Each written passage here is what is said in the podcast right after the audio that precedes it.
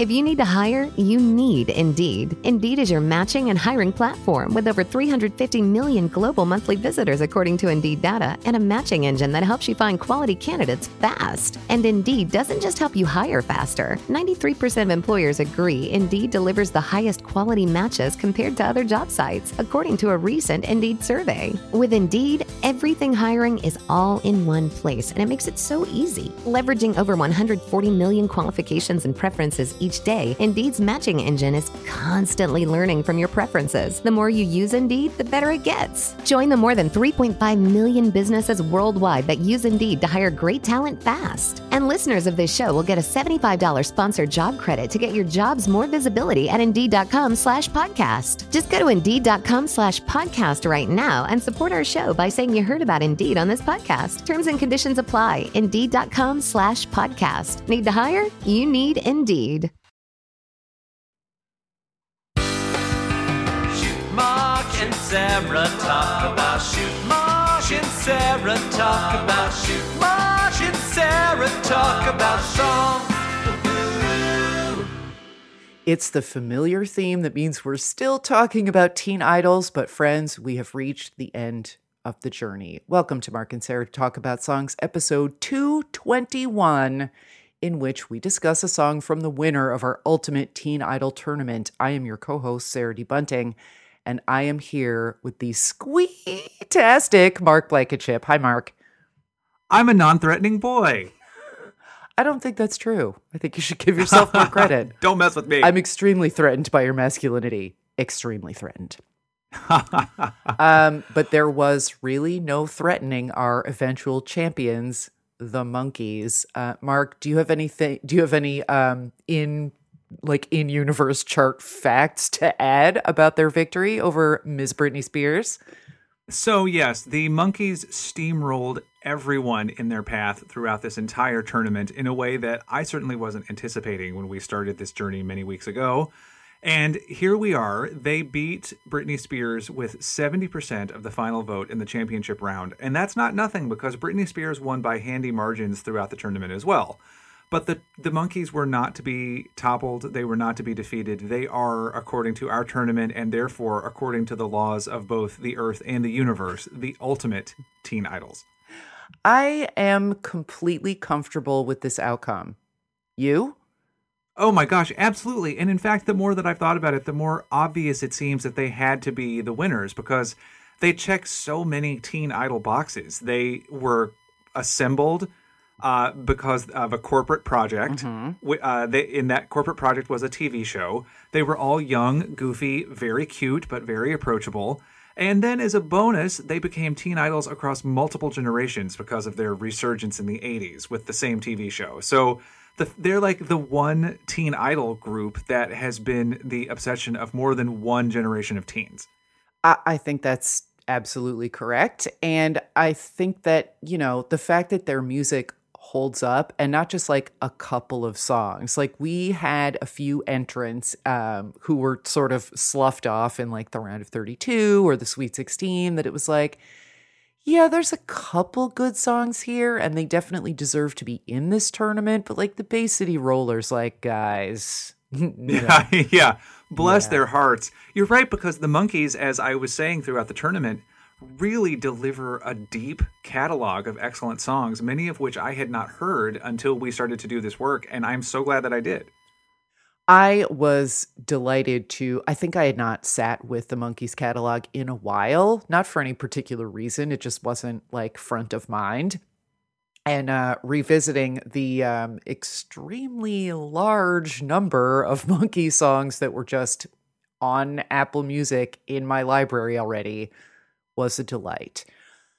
So, when it came time to pick a single song of theirs to talk about, and we have spoken about the Monkees before, way back in like, I was going to say the 1940s. Just feels that way. I think it was like episode Yeah. 37 or something that we talked about. Circle Very Sky. early.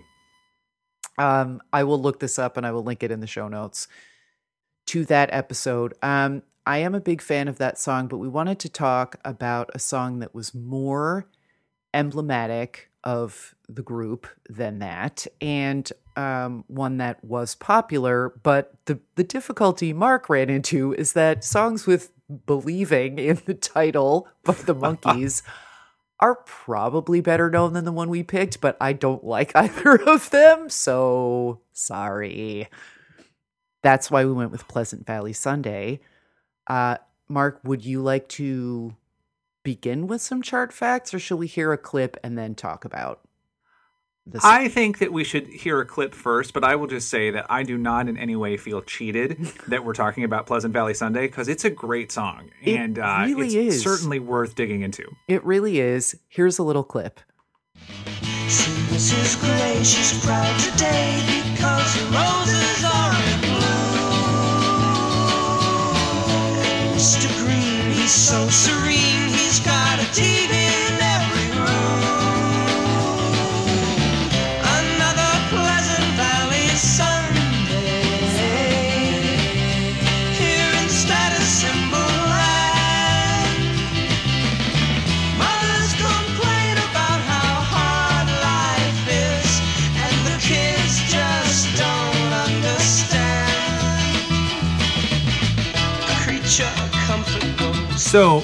54 years ago, in the summer of 67, Pleasant Valley Sunday went all the way to number three on the Hot 100. And it was one of a string of hits that the Monkees had in their unstoppable era, which was this time. And I think, really interestingly, this song was written by Carole King and Gerry Goffin. And in mm-hmm. the Broadway musical Beautiful, which is about Carole King, the scene where they write this song is couched in a lot of portentousness. Like, this is the moment when Carole King realized that she could write about deeper things. And I don't know if I buy all that, or I don't know even if this song is really all that deep, but I do like, Sarah, that Pleasant Valley Sunday is trying to get at something about suburban conformity mm-hmm. and whether or not it goes very deep it seems almost beside the point because for me the fact that the Monkees at this point were trying anything like this is pretty cool Well, I- think that this is an extremely emblematic song of the Monkees' sort of um, journey as a band and as creative people. Um, When I first heard this song, first of all, I'd like to say that one of the things that I was reminded of, both by our listeners and in the Patreon happy hours, which you guys have been hearing for the last few weeks, um, and just listening was that Mickey Dolenz was like the stealth MVP of their vocals. I love Davy Jones. I still would if he, you know, clawed his way back above ground and was four inches taller. But uh, Mickey Dolenz really had a like a larger gift, I think, vocally than he might have got credit for at the time, or certainly from me in the past. This is a great vocal for Mickey when I first heard this song, the sort of um, preaching about conformity and capitalism and creature comfort goals, like I'm a big creature comfort goal setter. Mr. Green is living right, in my opinion. TV in every for room Mr. baby Green, like uh, that he has like a TV in the bathtub, like he lives in Vegas. Like I'm kind of not seeing a problem. Like your larger point is taken, but good for Mr. Green. it seemed when I first heard it in middle school, which was the heart of not only their second wave of popularity, but also the go-go 80s uh, it seemed so deep to me and such a you know comment and that the um, vocal and the arrangement are very sort of sunshiny and extremely evocative of a day in the suburb with mo- uh, lawns being mowed and um, you know grandees in their madras shorts and black socks drinking a long island iced tea on the lawn because that's where i lived and something spoke to me as a 12 and 13 year old about uh, you know the dark heart of suburbia. In retrospect get, like get, you know calm down get, get over it. And um but listening to it now as an old lady um i have never enjoyed that sort of chaotic atonal ending that they go into which i didn't clip um but now it works for me narratively even though it is not that complex um they were trying to do something and they landed right on the nose of that something. But I mean, we all need noses, right? and what's interesting to me about this song now is that the struggle of this particular band towards their own authenticity is, in addition to being something that we talk about all the time, one of the things that lets them still resonate as artists. That they were the product of two different versions of the 60s. This sort of like end of the post war era prefab bubblegum 60s and this eh, you know anti-war question authority 60s that were at odds Gosh, you know that's so true. They really managed to successfully live in both camps. That's a pretty neat trick. Yeah and i don't think they were super happy about it and you know tv movies about them head which is like miserably tiresome but has a ton of good music and like they are trying to do something and side note the day i figured out that a clip from head was sampled by the soup dragons and that's where i'd heard it before was like one of the proudest days of my life i think you and i didn't know each other then but so- somehow you sensed that i had enjoyed this victory for myself Somewhere across the wind, I felt a, a, a warm gust of victory. You did. Um, so their quest to be taken seriously was, um,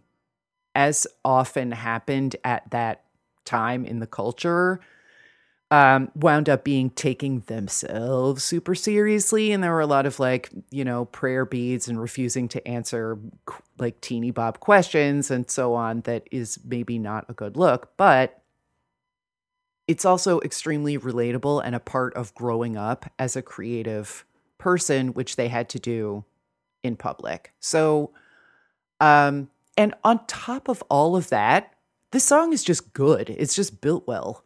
It does what it's supposed to do. So that's, I mean, that straddling of the two 60s is, which I sort of came up with like two hours ago and was like, hey, I went to college. Um, But I think that, you know, it's true because there aren't very many groups that really did that. The Beatles never had to be in the prefab camp of the 60s because they arrived as the standard bearers for authenticity in rock music. even though And- they were borrowing heavily from stuff, you know. Right, but like for but you know, they no matter what, they were embraced as being authentic. And a band like Herman's Hermits never really escaped the shadow of being sort of a silly band. Oh my god, or like uh, 1910 Fruitgum Company. Mm-hmm.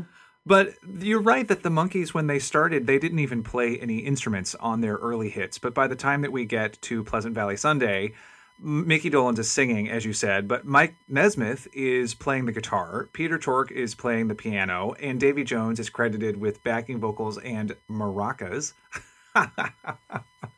Yeah. And I love the fact that they're all playing instrument. Well, that half of the band is actually playing instruments here. And in the old music video from the show, you can actually see Peter Tork very, very specifically playing the piano. I feel like he probably insisted that we be shown that it was him playing the piano. But interestingly, Mickey Dolenz is shown playing the drums, and he doesn't play the drums on this track. So it's interesting how this song with its video exists in both worlds at once. yeah. Eh, but you know, they can do that because they're the Monkees, damn it. And, I mean, it- it- at first, there was definitely this sense of, you know, the 1 800 Cars for Kids ads where, Yes. like, Oh, he's God, not yes. even touching the drums and, like, he's holding the drumstick by the wrong end. It's like watching an American League pitcher try to bat. You're like, but, buddy, see where the little flange is? Try, try that end. Uh, yeah, it was it was really obvious early on, but then once they got into the um, Mickey has curly hair and turtlenecks with beads over it phase, like by then he learned to play the drums and he was not trying to be told that he wasn't going to be allowed to do that. right. So yeah, Um, I also want to note that the drummer on this actual track is a guy who named Fast Eddie Hoh, H O H, and I love that name. Oh, that is amazing.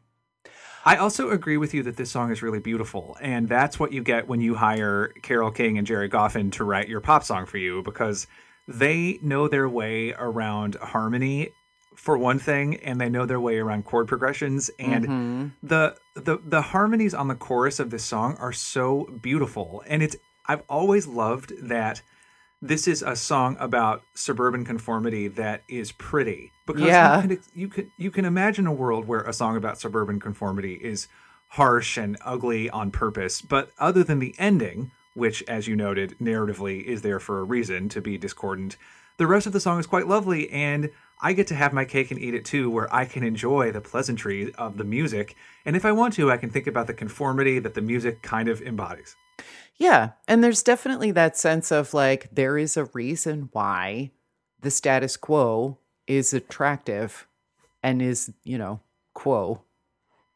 So, And you know, I'm just thinking about this right now, but it also occurs to me that the Monkees are particularly well suited to deliver the message of this song because they especially were a suburban conformist pop band.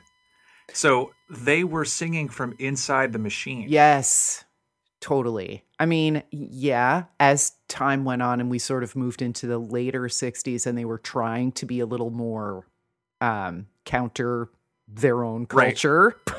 the Randy Scouse Git era. Right.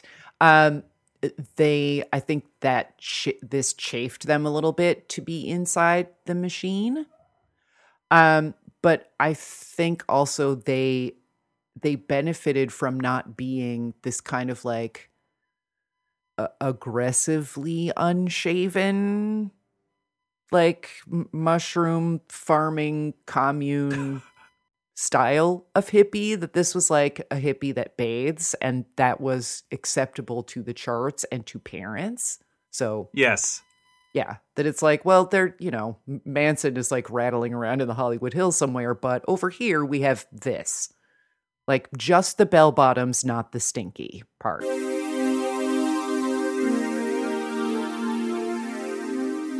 We're going to take a break from the Teen Idol tournament to dip into the world of pop song astrology. Yes, that's what happens when I take a song that was number one on an important date in your life and use it to extrapolate your entire destiny.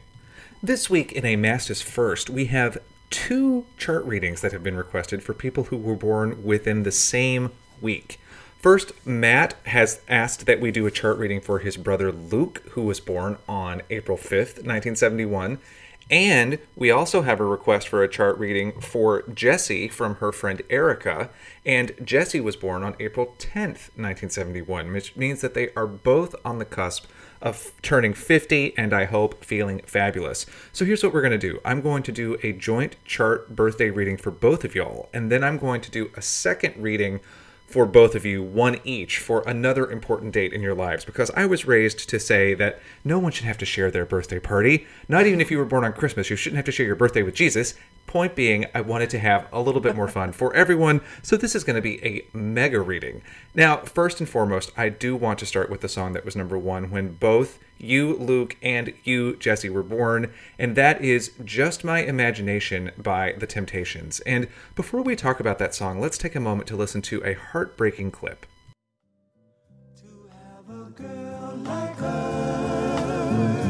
Truly a dream come true.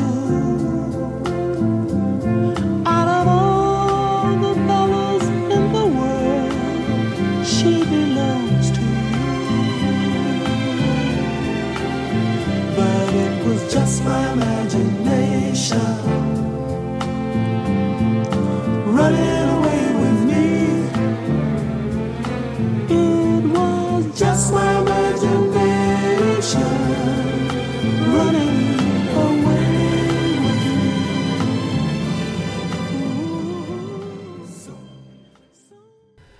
Okay, so the first thing to know about this song is that it represented something of a return to the original form for the Temptations, not in terms of chart success, which they, which they had all throughout this period, but to sound. In the late 60s and early 70s, they had been making music that was more in the psychedelic funk model of Sly and the Family Stone. But after that, sound started to peter out a bit for them and for everyone on the charts. They made this song or released this single as a return to the type of beautiful R&B that they had become famous for making earlier in the 60s. And interestingly enough, this was also the very last appearance on a Temptations single for both Eddie Kendricks, who would go on to have a number one single on his own with Keep On Truckin', and Paul Williams, who would die just a few years after this song was released. So this song really is simultaneously about a return to the past and a look toward the future because the Temptations also with the song Papa is a Rolling Papa was a Rolling Stone had a number 1 song after this just like Eddie Kendricks did. So, what does this mean for y'all, Jesse and Luke? I would say that there's something about your success because we are of course talking about your success. This is the song that was number 1 on the day that you were born.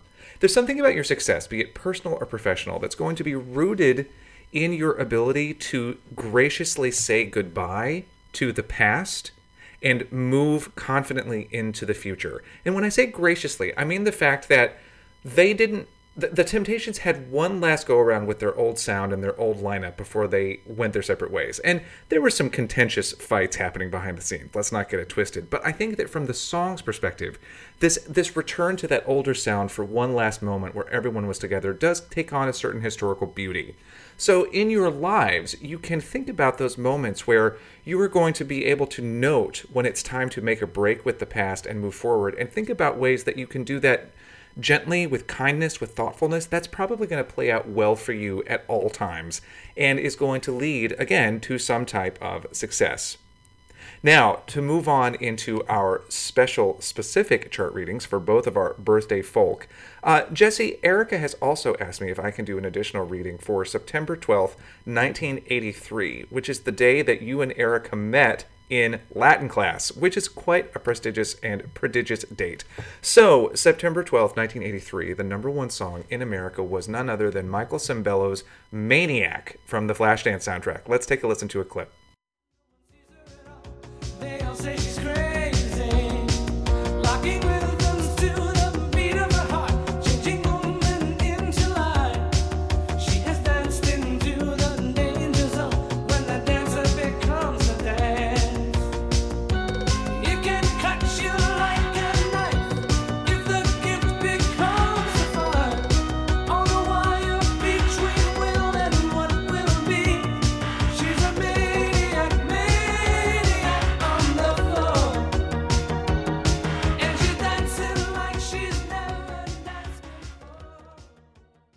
So, Jesse and Erica, what does this song portend for your friendship? Since your friendship started on this the day that this song was number one, well, it's important to know that Michael Sembello might be a one-hit wonder in the in one sense because this was the only song that he had as an artist that reached the top 40, let alone the top 10 or number one. But do not be deceived because Michael Sembello went on to produce the song Rico Suave for Gerardo. Yes, Rico Suave came from the very man who brought us Maniac. So, what that says to me is that your friendship is going to be marked, and probably already has been marked, by the ability to keep changing and evolving in ways that no one would have expected before to to reinvent yourselves as many times as you need in order to keep it fresh and keep it moving. So I would suspect that that has had to have happened at this point if you've been friends for this long, and I hope it continues to happen in the future. Meanwhile, Luke, Matt mentioned to me that you recently got married. Well, I guess five years ago, but still, May 5th, 2016 is your wedding anniversary, so congratulations. And I am very intrigued to let you know that the song that was number one on your wedding day was none other than the song Panda by the one hit wonder rapper Desiigner. A lot of one hit wonders today. But before we go any further, let's take a listen to a clip from Panda. I got broads in Atlanta. Just to the lean the family. Credit cards in the scammers. Hitting the licks in the van. Legacies, family. Wait and see, look like a panda. Going out like a Montana. Honey killers on the helmets. Legacies, family. Wait and see, family. Pockets full, Danny. Selling ball, candy. Man on the macho like Randy. The chopper go out to for granted. This nigga bullet, you bandit. Hope the killers understand. And just for the record, panda here does not refer to the animal. It refers refers to the grill of a particular type of white sports car that is said to look like a panda, but for our purposes here today, that's neither here nor there. Because even though Panda was already doing well on the charts thanks to people streaming it on Spotify.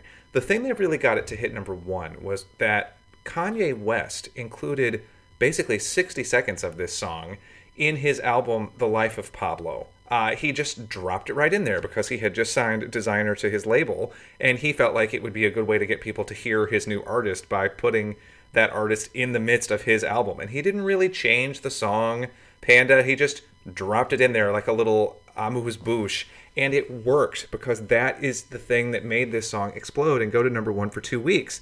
So, what does this mean for your marriage? I would say that there is something in the success of your marriage that is rooted in the knowledge that a helping hand is essential. Something about using the success or the confidence that you have, either as individuals or as a couple, to pull up someone or something else is going to be crucial to your success. Be the Kanye to the Desiigners in your life so that you can all reap the rewards of pandas. And, you know, that's just good advice for all of us, I think. Well, I hope that everyone enjoyed their readings. And if you, listeners, would like to give a pop chart astrology reading to someone that you care about, all you have to do is email us at talkaboutsongs at gmail.com and we can tell you exactly how to make that happen. And now, back to the Teen Idol tournament.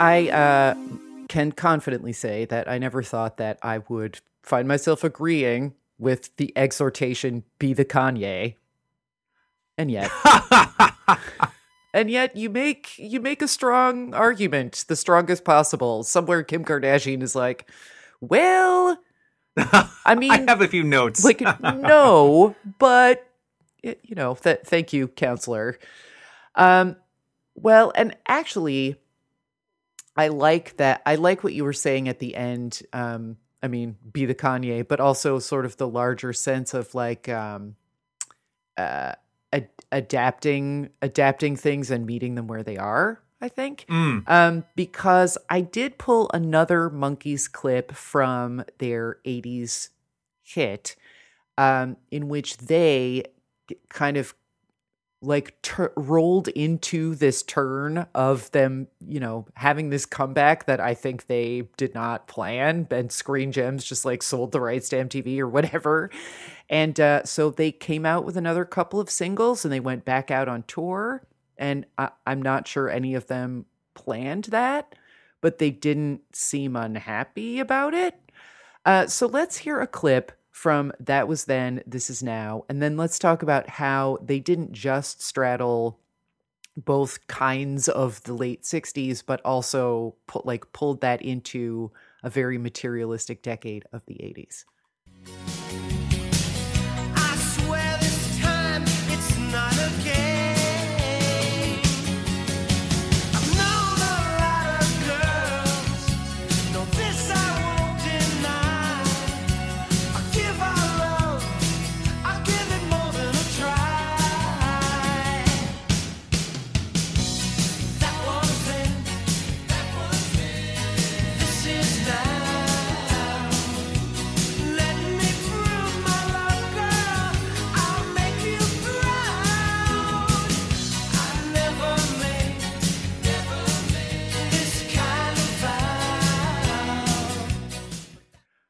All right, leaving aside the fact that this is basically Mickey being like, I promise I won't give you the herp.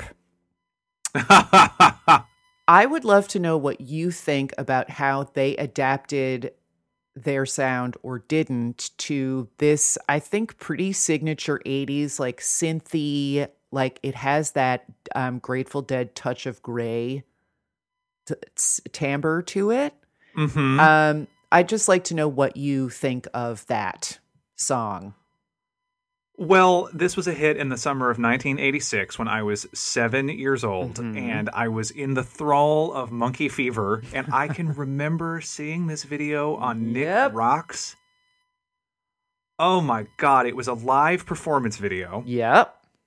and I the I can I could have sung you that was then this is now. I will be able to sing you that hook when I am in an infirmary in in a nursing home. Mm-hmm.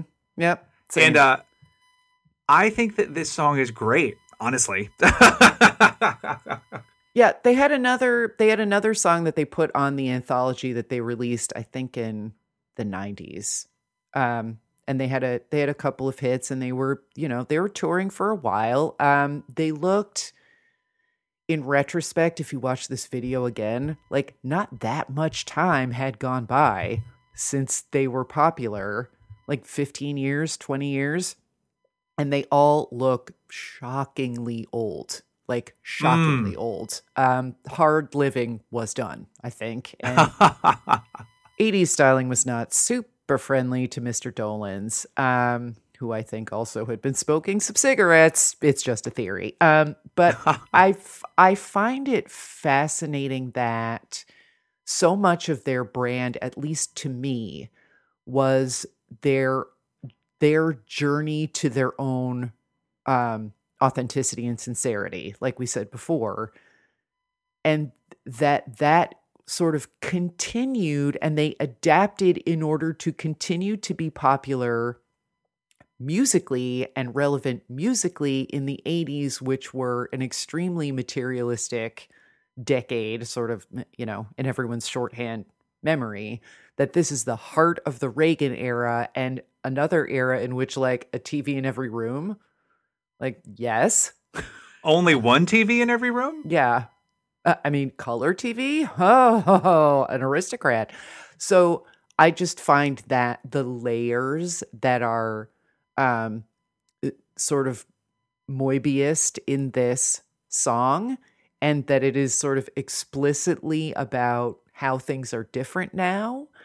Um, and on the surface seems to be couching that in a romantic way, but really is about them and also their relationships like intra band with each other Mhm. because i think in the 70s maybe everybody wasn't talking and mike nesmith was being a you know liquid paper heir or being mean to teen beat journalists some more whatever it is he was up to in double breasted suits but yeah i mean I think it's I think it's pretty cool of them to be like, okay, this is the gig. It's sort of like um Luke Perry being like, look, I am famous for 90210 and I'm going to be cast based on like that reference and he embraced it and had a sense of humor about it and I admired that about him.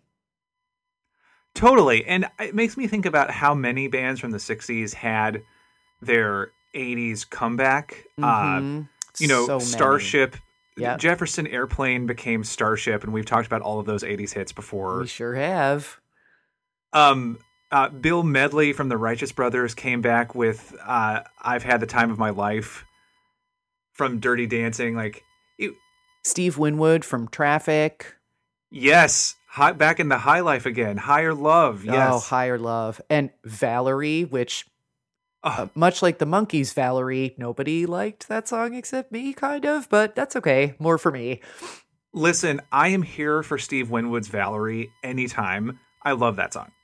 We have been meaning to do a ranker episode of the actually the worst name songs. So feel free to contact us about about the ones that have tried your souls since we already covered Sarah. Oh.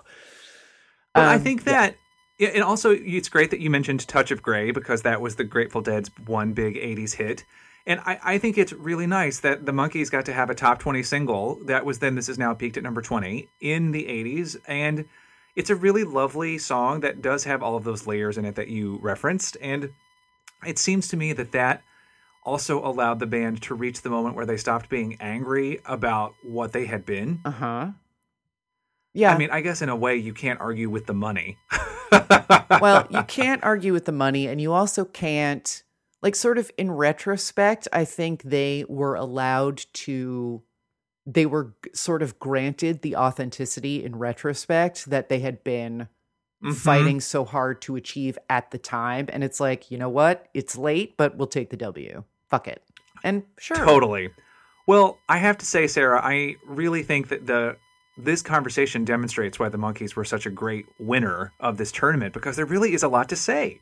Yeah, there really is. I mean, uh, like there's so much that goes into teen idoldom, and we talked about it from every possible angle over the course of the last uh, several weeks, which I loved doing. I, you know, we love thinking about this stuff, obviously, but you know, a big part of what we do is not just talking about the songs. It's like everything that goes into the songs and makes them more than songs. And I think the Monkees are teen idols, the ultimate teen idols, because they're so much more to so many people.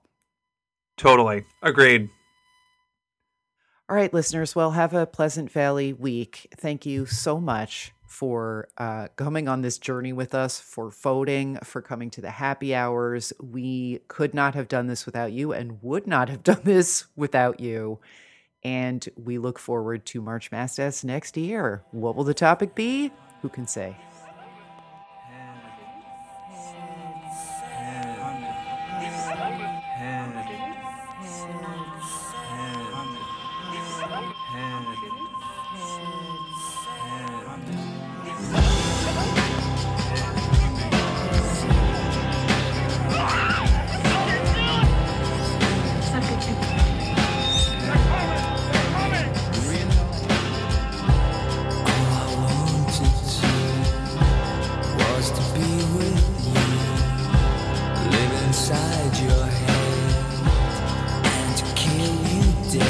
Mark and Sarah Talk About Songs is hosted by Mark Blankenship, that's me, and Sarah D. Bunting. That's me. I also edit the podcast, which is a proud member of the Bleav Network. Learn more at BLEAV.com.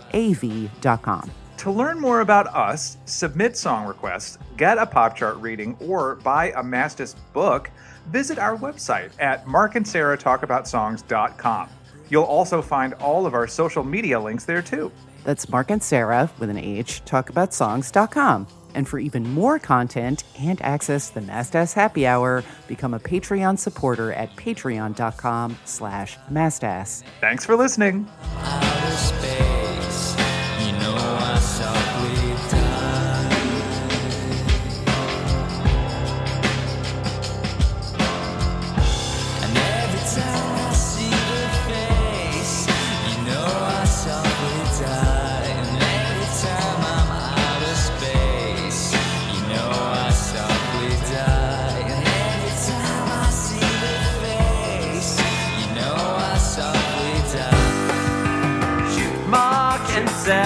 Talk about shoot. Mark and Sarah talk about shoot. Mark and Sarah talk about songs.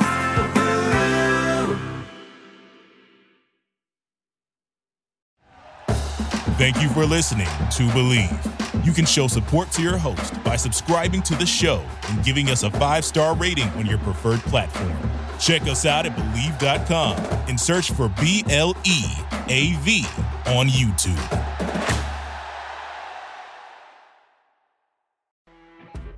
You know, when you're listening to a true crime story that has an unbelievable plot twist that makes you stop in your tracks? That's what our podcast, People Are the Worst, brings you with each episode. I'm Rachel. And I'm Rebecca. We're identical twins who love true crime cases that make you say, didn't see that coming, and we hate the people responsible for them. Listen to People Are the Worst now on Apple, Spotify, or wherever you get your podcasts.